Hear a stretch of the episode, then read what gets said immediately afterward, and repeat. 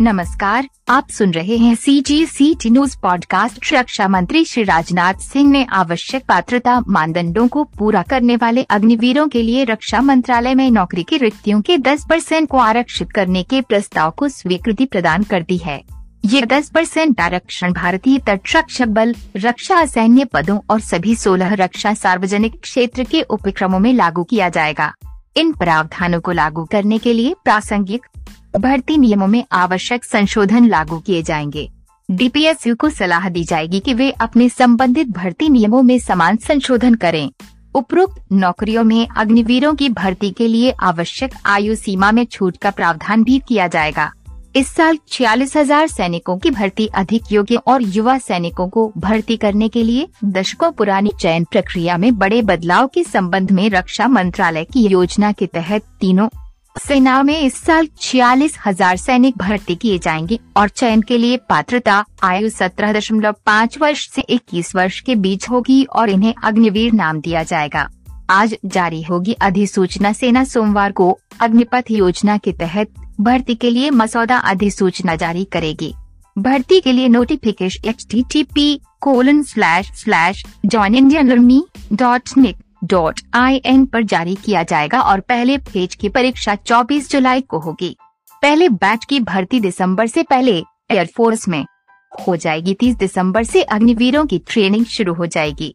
इन संस्थानों में सेवानिवृत्त अग्निवीरों को मिलेगी। वरीयता Hindustan aeronautics limited H Bharat electronics limited, BEL, Bharat earth movers limited, BEML, Bharat dynamics limited, BDL, garden reach ship builders and engineers G R S I limited, Goa shipyard limited G S L Hindustan shipyard limited H S L Mazagon dock ship builders MDL Mishra Dhatu Nigam, Midhani limited बख्तर बंद वाहन निगम limited AVNL advance weapons and equipment India limited eight W Arni I L munitions India limited M I L Yantra India limited Y I L gliders India limited G I L India optel limited I L और troop comforts limited T C L ये आरक्षण भूतपूर्व सैनिकों के लिए वर्तमान आरक्षण के अतिरिक्त उपलब्ध कराया जाएगा।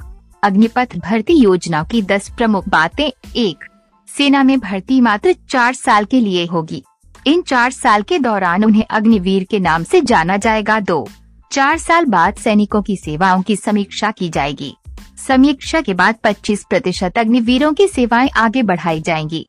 बाकी 75 प्रतिशत को रिटायर कर दिया जाएगा। तीन।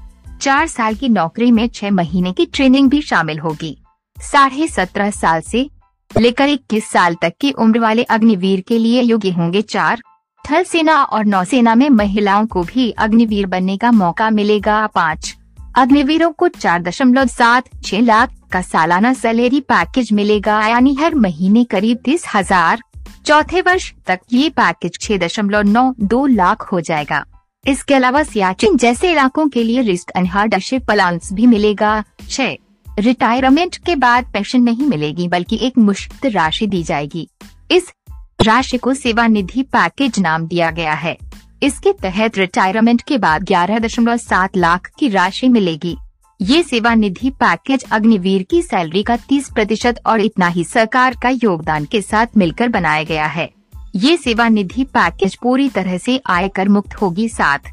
सेवा के दौरान अगर कोई अग्निवीर वीरगति को प्राप्त हो जाता है तो उसके परिवार को एक करोड़ की सहायता राशि मिलेगी। साथ ही अग्निवीर की बची हुई सेवा की सैलरी भी परिवार को मिलेगी आठ। अगर कोई अग्निवीर सेवा के दौरान अपंग हो जाता है तो उसे चवालीस लाख की राशि दी जाएगी और बाकी बची सेवा की सैलरी भी मिलेगी नौ।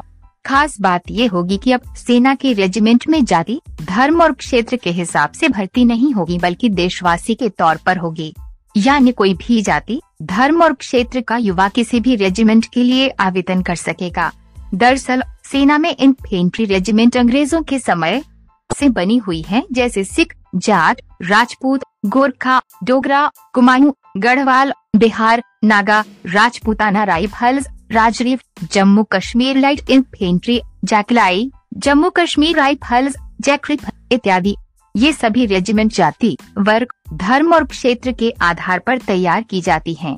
द गार्ड्स आज़ादी के बाद मात्र एक ऐसी रेजिमेंट है जो ऑयल इंडिया ऑयल क्लास के आधार पर खड़ी की गई थी, लेकिन अब अग्निवीर योजना में माना जा रहा है कि सेना के सभी regiment all India all class पर आधारित होंगी, यानी देश का कोई भी नौजवान किसी भी रेजिमेंट के लिए आवेदन कर सकेगा।